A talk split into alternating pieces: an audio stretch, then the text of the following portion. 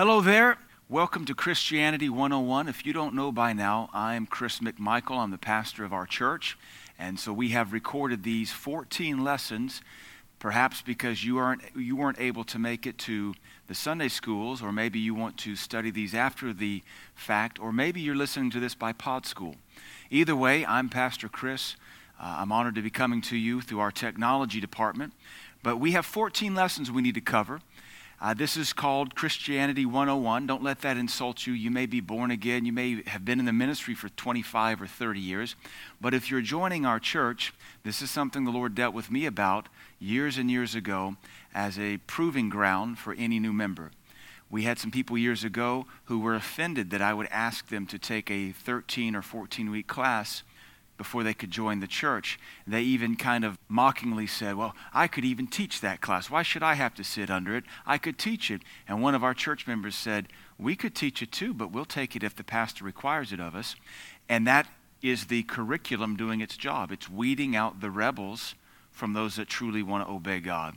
If you're called to join our church, the Lord already knows in advance what He's spoken to me to do to prove you.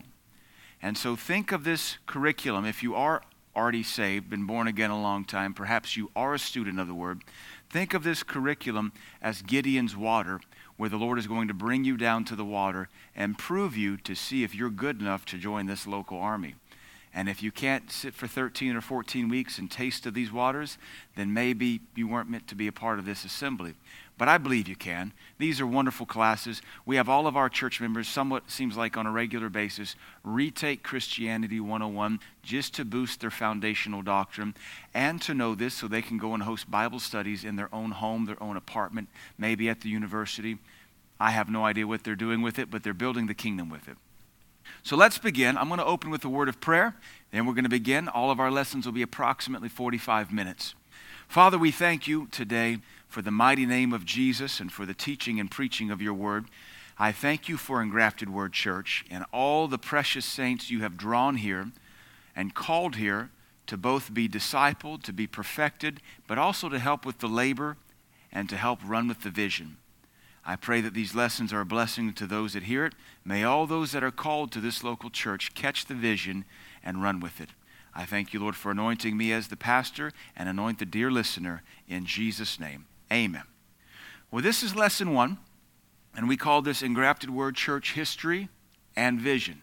It's important that you know the history and the vision of the church you're joining. Every church has its own unique culture, every church has its own unique foundation as far as how they were founded and what the, the launching pad for them was. It's important that as you come into a new church that the Lord assigns you to, that you're able to make the adjustment, the acclimation. Every church has its own little lingo, its own personality. That's affected by region, it's affected by the families there, that's affected by the vision and the assignment that God has placed upon them. So we we have written these lessons and also this this first lesson in particular so you understand where we're coming from. It's important that we come together in agreement. The Bible says, How can two walk together except they be in agreement? And so that's part of the purpose of this. So I want you to know our church's history. I have been a part of this church, I kind of say on and off, because I left for about six years. But I came to this church for the first time in October of 1995. And then I finally joined this church in April of 1996. So there was a bit of about seven months gap there. And from 96 until 2000, excuse me, to 99, I never left. I moved away uh, to serve at another church. I had graduated college. But I moved away, served at another church for five years, and then the Lord called me to Indianapolis to go to Bible school, which is where I met my wife, Miss Manda. And then I was about to go to the Philippines when the Lord called me back here to Cookeville. So I returned in 2005. So I was gone from May of 99 to May of 2005, six years. So I say, this is 2018, we've recorded this in 2018, that I've been a part of this church on and off since 1995. And so I kind of know some of the longevity of it. When I joined this church, it had been in existence for 12 years. As of this year, we're celebrating 35 years of ministry and existence, which means I've been a part of it for the greater portion of it now. And I've pastored it as of this recording for 11 years, which means I've, I have steered this ship for one third of its existence. Let me give you the background of our church history. Our church was founded in 1983 by the late Pastor Kenny Vaughn. Kenneth James Vaughn, he used to call himself KJV, uh, as in the King James Version, or Kenneth James Vaughn. He founded it in 1983 under the name Cookeville Christian Fellowship. And the theme verse that he established for our church was James 1:21, which is still our theme verse to this day, and we're very proud of that theme verse. James 1:21 says, "Therefore lay apart all filthiness and superfluity or overabundance of naughtiness, and receive with meekness the engrafted word which is able to save your souls." So that's where we get the title or the new name for our church, Engrafted Word Church. Lay aside all filthiness and all superfluity of naughtiness, and receive with meekness the engrafted word which is able to save your souls. Pastor Vaughn was raised a Methodist, but wasn't saved until he was 21, and he was born and raised here in Cookeville. He was saved supernaturally while driving home from a bar early one Sunday morning. Pastor Vaughn used to be a champion karate uh, competitor. He was a black belt and was very notorious. Even to this day, some people still remember the ferocity with which he was a fighter when he was a pagan. And so he was working as a bartender south on 111 and was seeking God because he was miserable and demonized. But he supernaturally got born again driving home early on a Sunday morning from a bar. And he said he heard the voice of the Lord speak to him and say, I want you in my church. And he looked up and he saw a Baptist church. He said, Lord, I'm not Baptist, I'm Methodist, and I smell like beer and I'm wearing blue jeans. I'll be in your church next Sunday. He briefly co pastored a Baptist church until they asked him to leave due to doctrinal differences. And really, what that was was Pastor Vaughn was reading the Bible on his own, having no formal training. And he saw the laying on of hands, and he was praying for people back in the late 70s and early 80s, and they were getting healed. And that was upsetting some of the denominational folks he was running with. Many of the church members had begun to seek him out in private for healing and the baptism of the Holy Spirit. He got baptized in the Holy Ghost with the evidence of speaking in other tongues while being a co pastor of a Southern Baptist church. And so, because of these differences of doctrine, he was asked to leave. And God then led Pastor Vaughn to move to Tulsa, Oklahoma, technically Broken Arrow, Oklahoma, to attend Rhema Bible Training Center in 1981. So he was out there for two years, and upon graduation in 1983, he and his family returned to Cookeville to start our church when he was 25 years old. He founded the church that met briefly at a house, and then the buildings that we're currently in, the corner building that is now our kids' wing, the corner store used to be the old Christian bookstore. And in the back, in the early, actually through the 80s, there was a room for small concerts.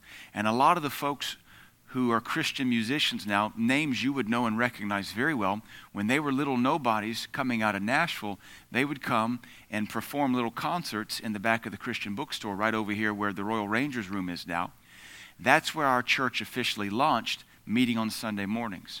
It quickly began to grow because Pastor Vaughn was bringing the move of the Holy Spirit the gifts of the Spirit, tongues and interpretation of tongues, and miracles and laying on of hands. And faith, the word of faith revival was really going in those days. And so the church had to quickly move over to the next storefront, which was also part of our kids' wing now. And so we occupied 3,000 square feet, I think beginning about uh, 1983 84. And we remained in those 3,000 square feet till about 1989. Pastor Vaughn started this church with the mandate to teach my people about the move of the Holy Spirit. So this church was established 35 years ago with the mandate to the original founding pastor to teach God's people the move of the Holy Spirit. This was truly a pioneering work for our region in 1983. Now, we had Pentecostal denominations in those days, but they were kind of restrained by the denominational aspect and they weren't exactly moving with what was called the word of faith revival in those days. They had the gifts, but they were, they were perhaps a little restrained, perhaps a little, had grown a little religious. What Pastor Vaughn did in those days was truly groundbreaking and pioneering. And what he brought back from Rhema and Kenneth Hagin Ministries was picked up by other churches and helped refresh some of those other Pentecostal denominations in our region. The church was founded in the basement of his home and then quickly moved to the back of Cornerstone Christian Bookstore. We now own that facility, that building. We still have maintained, or we kept uh, when we bought the building, we, we took down, but we kept the Cornerstone Christian Bookstore sign, and it now hangs in one of our preparation rooms over here where the copying machine is. After a few months of services in the back of Cornerstone Christian Bookstore, the storefront next door became available, and the church moved into it. And this allowed the church to have 3,000 square feet to call its own. So the church was growing. Within three or four months, they had to buy or, or rent and acquire more space. In 1988, the church had outgrown its current location. So, really, just in five years, 3,000 square feet was not good enough. And so, not wanting to move locations, Pastor Vaughn looked to lease this facility.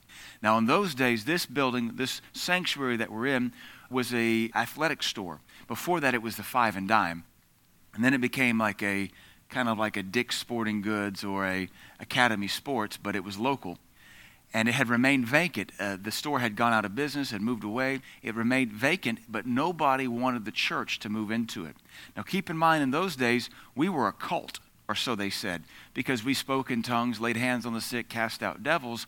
That really rocked the religious boat in our region. Think about this. It's 35 years ago.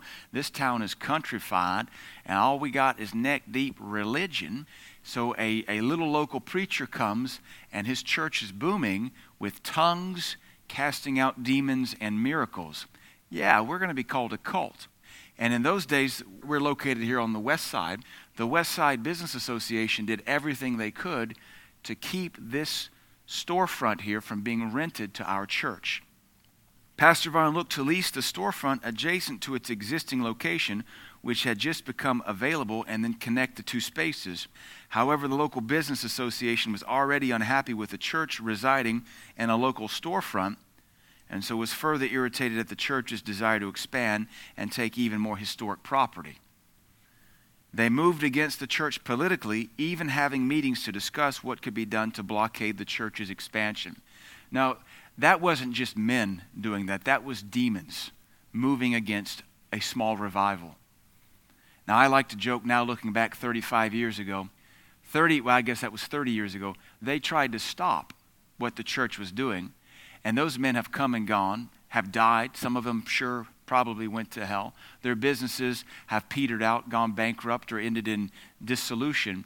And yet, our church is still here, slowly taking up more storefront every season God tells us to take up more storefront. That makes me smile. That's the vindication and the justice of the kingdom of God. Not that we're special, but that the kingdom of God is unstoppable, and a bunch of Cookeville businessmen can't stop it. to think that they could is such arrogance.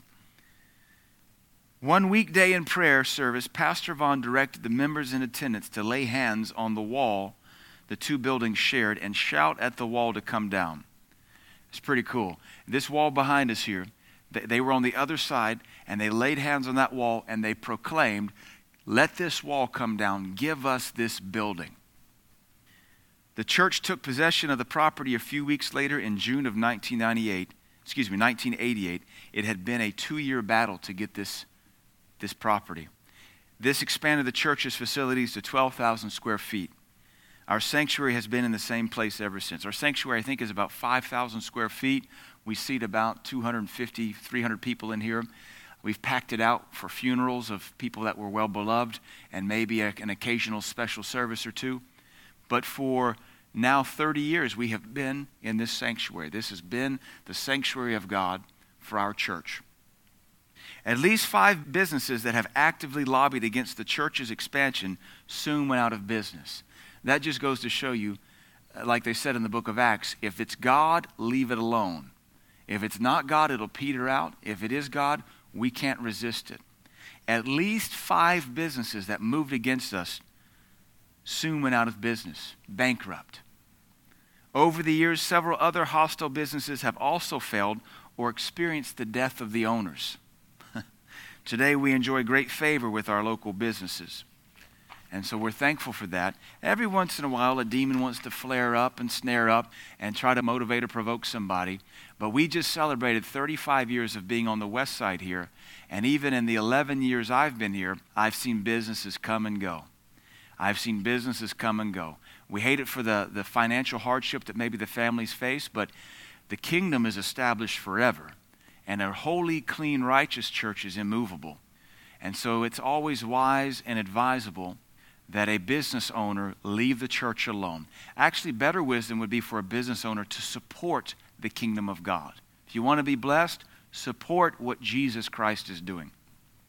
The church has enjoyed many revivals, uh, or many years of revival, missionary trips, salvations, miracles, signs and wonders, praise and worship, and church growth.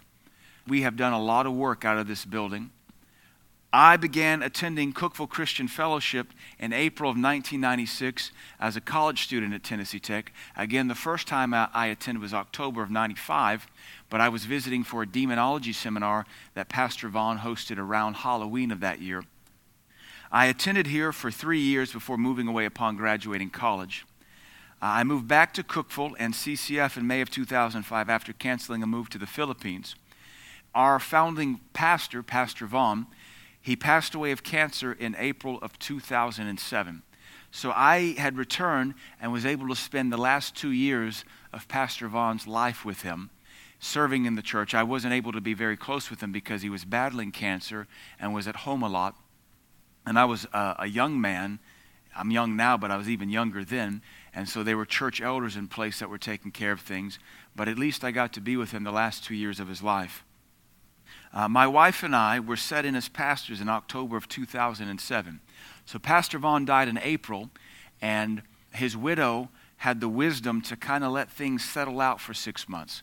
We had a lot of great teaching elders, and they were all assigned a Sunday morning, a Sunday night, and a Wednesday night for a season. And so the church maintained health and stability through those teaching elders. A lot of people left. They were, they were disheartened and brokenhearted by the death of our pastor, and they were picked up by other churches. Some of them maybe fell to the wayside, but our church continued. So, six months after he passed away, my wife and I were set in to be pastors of our church. In 2010, after a painful three year healing process from the death of Pastor Vaughn, and please understand, he had been over this church for nearly 25 years. And so the core family here, it was hard for us to imagine CCF, Cookeville Christian Fellowship, without Pastor Vaughn. And even after I took over, we continued to bleed because I wasn't Pastor Vaughn. We continued to lose people because my style was different no matter how much I tried to be like Pastor Vaughn. And we had a mess to clean up because he'd spent honestly two or three years dying and things were deteriorating. Leadership wasn't what it needed to be. Things had gotten loosey goosey because he was sick and not in the office. We spent three years fixing things, overhauling things, repairing things. And so in 2010, in order to give the church a fresh start, we renamed the church. We renamed it, we changed the name from Cookeville Christian Fellowship to Engrafted Word Church. And we did that, number one, to give us a fresh start. But in, when Pastor Vaughn started Cookeville Christian Fellowship, in those days, uh, to kind of get away from religion, those that were involved in the moves of the Holy Ghost, they they weren't naming their churches church. They were naming their things like assembly or fellowship. But when it came time for us to rename the church, it's almost like the pendulum had swung the other direction, and we were experiencing churches who were ashamed to call themselves a church now so they were calling themselves by single words, single adjectives, you know, mosaic or the life or the fit or the fountain. And you couldn't tell if it was a nightclub, a bar, a fitness facility, or a church. So I determined we're going to swing this back into what Jesus Christ said in Matthew 16 Upon this rock I will build my church. So I said, first and foremost, we're going to be called a church again. That's going to be in our name. So when people drive by, they don't misunderstand what we are. Cookeville Christian Fellowship sounds like it could be a business association of Christians, maybe a fraternity of Christians. It's a Christian fellowship, but is it a church? Yes, we are a church.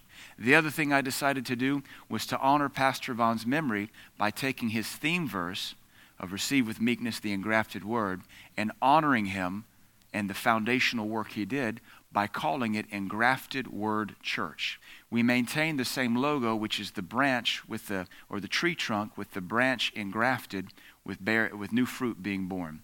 In horticulture, when you graft two trees together, or two branches together, or a branch with a different tree, you'll produce a hybrid fruit, a fruit that was never possible before.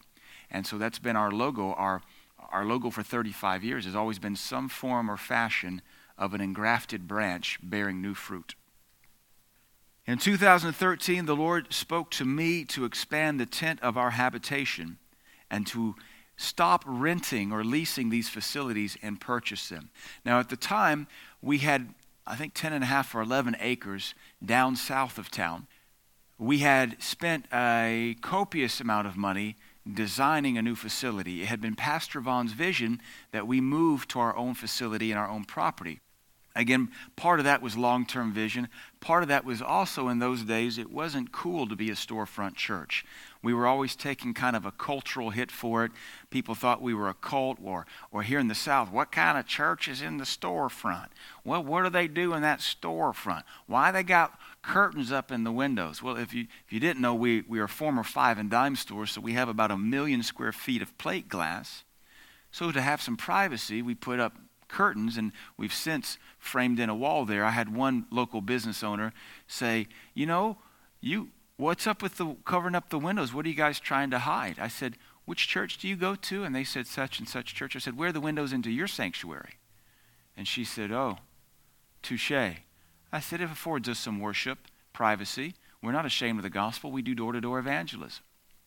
So we were having issues as a storefront. So there's a little bit of a peer pressure there that we're really not a church till we have our own facility. So there was no thought ever given to purchasing these storefronts. It was always a launching pad in the previous mindset. So 10, 11 acres were purchased. We spent a lot of money on engineering fees and, and structural engineering fees, only to discover that if we were going to build a facility south of town, with the equivalent of our square footage, we weren't going to be able to afford it. At the time, as crazy as this may sound, we were leasing 12,000 square feet for $2,000 a month. That's insane. To build 12,000 square feet south of town was going to cost us a mortgage of 34,000 a month. so let's see, 2,000 a month for square two, for 12,000 square feet, or 34,000 a month for a mortgage on the same amount of square footage. That didn't even require prayer. And so we decided to stay. Everybody said, Pastor, let's just stay. We've been here for 26, 27 years. Let's just stay. So we decided to do that. And that's when the Lord began to speak to me about expanding the tent of our habitation and purchasing these facilities. The church felt good about that. We don't really listen to the congregation because they're not always in agreement. But on that, we were entirely in agreement. Plus, it bore witness with what the Holy Spirit was telling me. That made me nervous because now we're going to buy something and really my name's going to be on it. So the man that owned these buildings, who was a good Christian brother in town, he kept coming to me saying, Pastor, you want to buy these buildings? And I'd say, No. Pastor, you want to buy these buildings? And I said, No. I was nervous about it. So when the Lord finally told me to do it, I still was scared. But we moved ahead. We didn't buy 12,000 square feet. He ended up talking me into buying 18,000 square feet. And so now we own 18,000 square feet of historic storefront. As far as I can tell, we are the largest private property owner on the west side, on the historic side of town. Nobody owns as much property as we do, privately held. And now, what's kind of cool is the American church culture has swung to the other extreme, and now to own historic church front or historic buildings in the old part of town. Our sanctuary is over 100 years old, or the building is. We have these exposed rafters that are 100 years old and brick that's 100 years old. We're cool now. It used to, you look down upon churches that were storefront. Now we're what a lot of people want to be. And so we give God all the glory for it because we drug our feet in every direction. It was not our, our idea or our plan. We have simply obeyed God. 15,000 feet are used for church. And actually, this uh, curriculum is out of date. I need to update it. 3,000 feet are currently used as rental property. That is not true. They moved out And we didn't feel good about putting in another tenant, so we took over, and now I don't know what we do without it. We use it as storage, we use it as construction zone, we've used it as a fellowship hall. We're about to do some new things over there, put some offices over there, put some server racks over there. We've got to do some sprinkling over there as of this recording, but that's where it stands. Since purchasing these 18,000 square feet in 2014, we have now completely gutted and completely remodeled all 18,000 square feet. We purchased all of this, including the parking lot directly behind us. We purchased all of this for $720,000. We put another half a million dollars into it over three or four years of construction and remodeling that we did 90, 95% of the work of ourselves. And within the last year, when our insurance adjuster came through and rated everything, he estimated the value of our facility now to be 3.1 million, which to God be all the glory.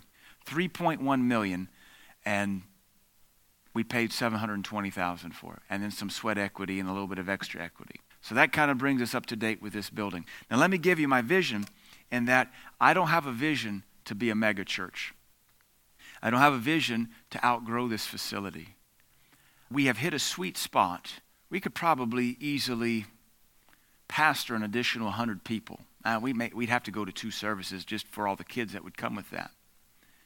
But we have hit a very sweet spot in church membership where the finances allow us to do anything God calls us to do. And yet we can still have our hand on every family, praying for them, watching over them, shepherding them, adjusting messages to help them encouraging them, and the church not be so big that you don't know who you're sitting next to. My vision is this that if the church starts to get too big, I'll either preach harder and thin the herd, or probably more likely, I will spin off another church as the Lord permits. We have a vision to start other churches. We shouldn't get ahead of ourselves. Let's look at our church vision here. That's this next section on your curriculum. Engrafted Word Church has a vision to evangelize our world for Jesus Christ. That's, that's I don't know if that's our greatest vision, but uh, that is certainly the Great Commission. Anything and everything we do as a Christian is done to evangelize. Now, I don't mean to diminish evangelism because we do a lot of evangelism, but to say that's our emphasis, it's not our sole emphasis. Perhaps our sole emphasis is, is discipleship so that you, the Christian, can do the work of the ministry and become the evangelizing soul winner. We want to evangelize our world for Jesus Christ, beginning first with Cookeville and the Upper Cumberland region. So that's a big emphasis. That's the Great Commission. Our second point of our vision is we endeavor to make disciples for Jesus out of these converts by teaching them to observe everything that Jesus and the epistles teach. And for that reason, we're very big on teaching. I, I, though I'm called a preacher, I'm technically a pastor, but what I do is I teach. You won't hear me yell a lot. I'm not a big exhorter. You'll find that fundamentally I'm a line upon line, precept upon precept teacher. I can get fired up. The preach can get on me, but I'm not a preacher. I'm a teacher. We do a lot of teaching in this church to make disciples. Preachers preach and promote and exhort and provoke. Teachers teach, expound doctrine, and they make disciples. Preachers provoke disciples and exhort disciples, teachers tend to make them and construct them. Anyway, we desire to see the saints of God raised up and trained in the uncompromised Word of God so they may live victorious lives and be blameless in a corrupt and wicked generation. We endeavor to train every Christian to help and serve in the local church, thus finding and fulfilling the call of God upon their life. We are very strong on the ministry of helps around here. And so, what that means is, I don't smile kindly upon bench warmers. If you're going to be a part of this church, I want you to get involved in the ministry of helps. We have curriculum. We have lots of curriculum on the ministry of helps. But one of the things Jesus Christ said in Matthew's gospel is, Take my yoke upon you and learn of me. A yoke is for work. And so when you take the Lord's yoke upon you, what that means, what it implies is you're doing work in the kingdom. And that he also said, when you take his yoke upon you, you'll learn new things, things of him you can't learn just by sitting and taking notes. So we want you to get involved in the ministry of helps because that helps build the kingdom. It helps build your Christianity. It teaches you things that you can't be taught from the pulpit or taught from the scriptures alone. Part of our vision is to see you as a Christian raised to the next level.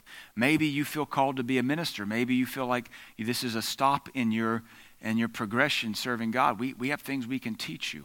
If you're called here, it's because we have things you need. It also means you have things we need. So I would encourage you to humble yourself and quickly take on the flavors that God has ordained here because if you're called to be a part of this church, that means there's flavors here you don't have, and there's flavors you have that we desperately need too. Should be mutually beneficial. It should be symbiotic and not parasitic. We have a vision for raising up men and women who are called to the fivefold ministry, according to Ephesians 4:11. We still believe in the apostle, the prophet, the evangelist, the pastor, and teacher. I'm not of the religious notion, because it's not a doctrine, there's no scripture to back it up. I'm not of the religious notion that the miracles and the apostles' office and the prophet's office passed away in 70 AD. I'm not really sure where that notion comes from, except for they're looking for a good way to explain how their denomination doesn't see the supernatural anymore. But I'm not really sure how General Titus, ransacking Jerusalem, in accordance to the prophecies of Jesus Christ in the Temple Mount discourse there in Matthew 24 and Luke 21. I'm not real sure how a pagan military leader killing hundreds of thousands of Jews after he starved them to death, how that has anything to do with the church when all those prophecies were to warn Jerusalem and Judea and the Jews about the coming judgment on them. I'm not really sure how that switched off what Ephesians 4 says is necessary for the perfecting of the saints. But then again, that's just me. You know, it's a religious notion for them, it's not sound doctrine. We still believe in the apostle, prophet, evangelist, pastor, and teacher. And so we have a vision to help raise up ministers and to train them for ministry, to flow with the Holy Spirit as a ministry gift given to perfect the body of Christ. We endeavor to raise these ministers up and send them out into their own ministry for the glory of God. I have no desire to bottleneck any ministry, any gifting, any calling, any missionary, any psalmist, any worship leader, any minstrel, whatever you feel like you're called to do. I want to help raise you up and get you out there because this world is falling apart. This nation needs able ministers. And I just happen to believe if I sow you as a minister, if you're called, then I can also reap more people into this local church. So I'm not up for stifling anybody's gift, but I am for helping raise it up. We have a strong heart and vision for world missions. As it is, I probably go overseas now four times a year. Uh, it looks like it may expand to five or six times a year. I'm in a different country uh, quite often. This year, I'll be in Africa four times, in uh, Iceland once, or Europe once. That changes a little bit every year. We do a lot of different works overseas, and we've sent other teams to other parts of the world. And so we have a strong heart for world missions. We probably bring in as guest ministers equal parts Americans as we do equal parts foreigners because we need to see that the world is bigger than Cookeville. I have a strong conviction that every Christian should take at least one short term mission trip in their entire life. Just one, just at least one. And we endeavor, as the hearts of the people cry out and the will of God aligns, we have the connections to set up short term mission trips for anybody that wants to go. I think you should take a mission trip somewhere. We desire to raise the standard in every area of life and godliness, promoting the spirit of excellence, doing all things as unto the Lord. Now, one of the things I have endeavored to do in this church is raise up the gospel standard. I don't know if you're new to Cookeville, if you're new to the region, or if you're just new to our church, but one thing you'll find and observe is that the Upper Cumberland is very backwards in many areas. The Upper Cumberland, there's many people in our region that live like a third world people. They live in gross darkness, they live in gross poverty. At one point, we were the meth capital of the country. Uh, at one point, TBI estimated that Cookeville City had 3,000 meth labs operating in it. That's like one in 10 people cooking meth. How? We have high infidelity rate. We have high, a high homosexuality rate. We have a high illegitimacy rate. DCS and the courts stay busy. Our jail is overcrowded. Needless to say, the Upper Cumberland needs a lot of Jesus. I endeavor in this church, this is our vision, to raise up a high standard of excellence. For that reason, we've often been criticized, and people have said that we think we're better than everybody else. I don't think we're better than anybody else, but I think our standard must be. If we as a church are called to help this region, we cannot help this region by being like this region. Now, I understand Paul said, I've become all things to all men. He said, yet not without the law to Christ. And what he, what he was teaching there is he said, As to the Jews, I became as a Jew. He demonstrated that in the book of Acts. He would come to them from Moses and the prophets when he would try to preach to them the gospel of Jesus Christ. But he said, To the Jews, excuse me, to the Gentiles, or as to those without the law, as without the law. What does that mean? Well, when he'd go to a Gentile, say in uh, Corinth, or maybe in Lydda, or in Macedonia, he can't start his sermon out saying, even as Moses prophesied, because the Gentiles don't have the law. They don't have Moses and the prophets. They're going to say, wait, who's Moses? He can't go to the Gentiles and say, even as the prophet Elisha has said.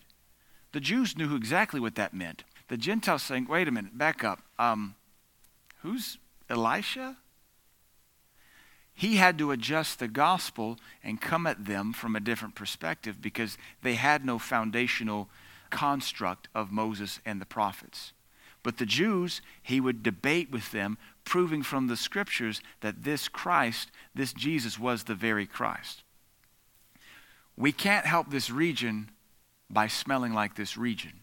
We can't help this region by coming down to the level that is here. We have to set the high standard proclaim it, and let people come up. Lift up thy eyes, for thy salvation draweth near. We endeavor to be a spirit filled, spirit led ministry, allowing the Holy Spirit of God to direct every facet of every service. And so, if you didn't know by now, we are a tongue talking church. We speak in tongues. We have interpretation of tongues when is necessary. We flow in the gifts of the Spirit. We lay hands on people. We allow the worship team to flow in spiritual songs, or as we call them, new songs and spirit led songs. Uh, we've cast out demons, it seems like almost on a regular basis. We operate in words of knowledge, words of wisdom, and prophecy. We still dress up for church because the Bible teaches us we ought to honor God. And in our region, people dress up for work every day. The police officer dresses up, the guy that changes your oil wears a uniform. When I worked at the zinc mine in Carthage, I wore a uniform every day. The doctor has a uniform. Even at Starbucks, they have a uniform. They, ha- they have a bare minimum they must wear.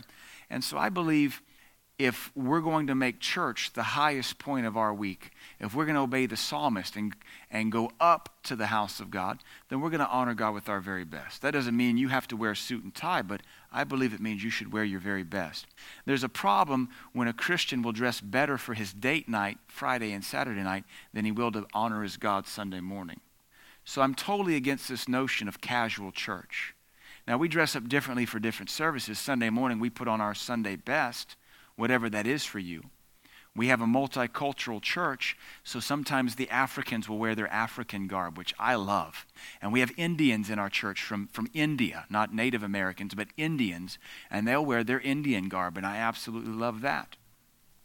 We want to come with our very best.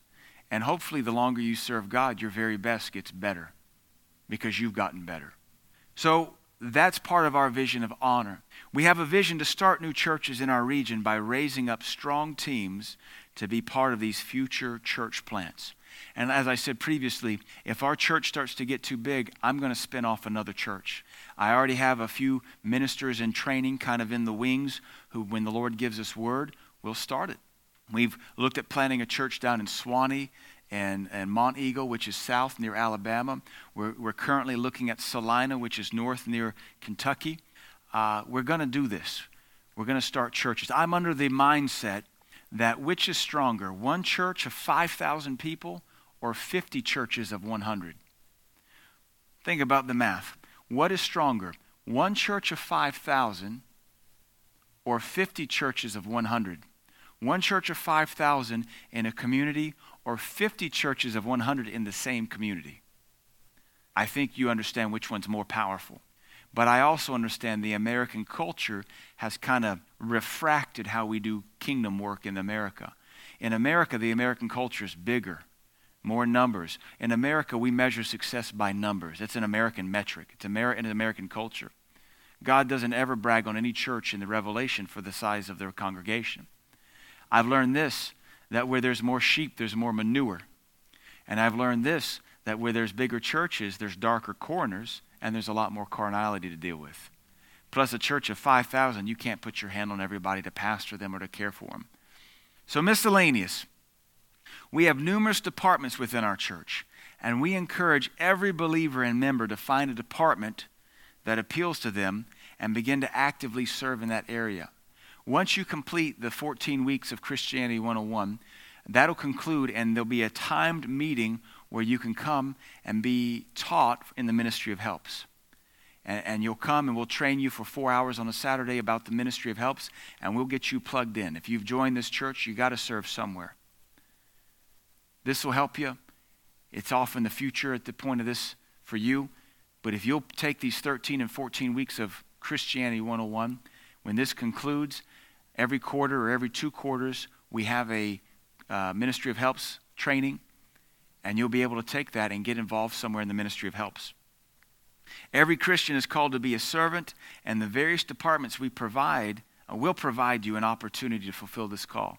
You can't be a servant sitting on your hands, and you are called to do more than warm a chair.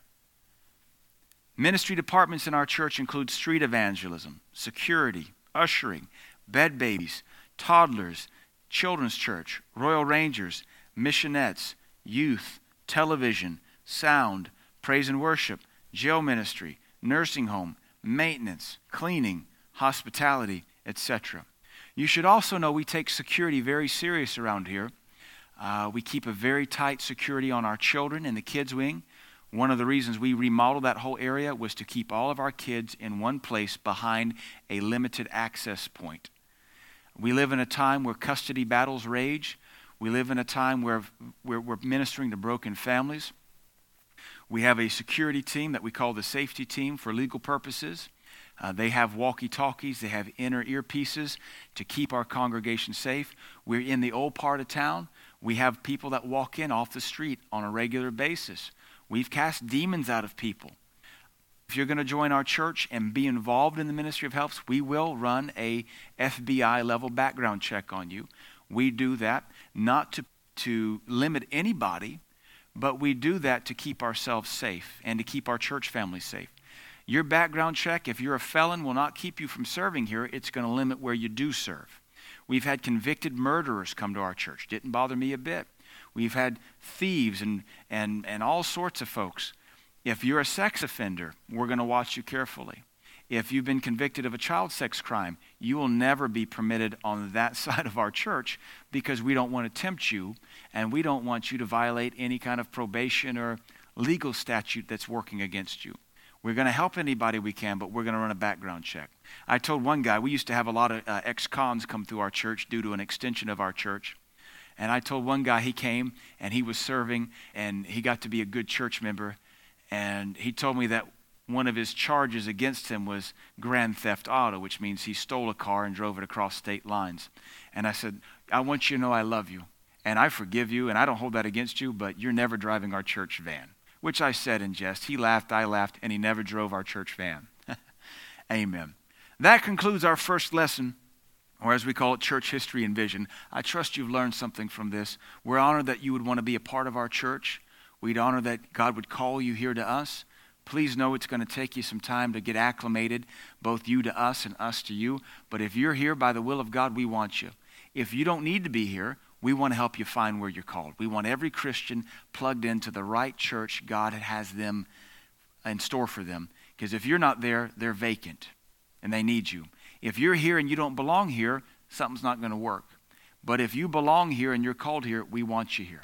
And we're going to do what we can to minister to you, pastor you, receive your offering, pray for you, have you pray for us, and it'll be a beautiful thing that glorifies Jesus. Let me pray. Father, I thank you for the dear listener, the future church member, uh, the dear saint who's maybe brushing up on their curriculum or is just interested about what we do. I call this listener blessed. May they be full of the Word of God. May they hunger and thirst after your righteousness, and may your plan for their life be fulfilled. Bless them, Lord, in Jesus' name. Amen.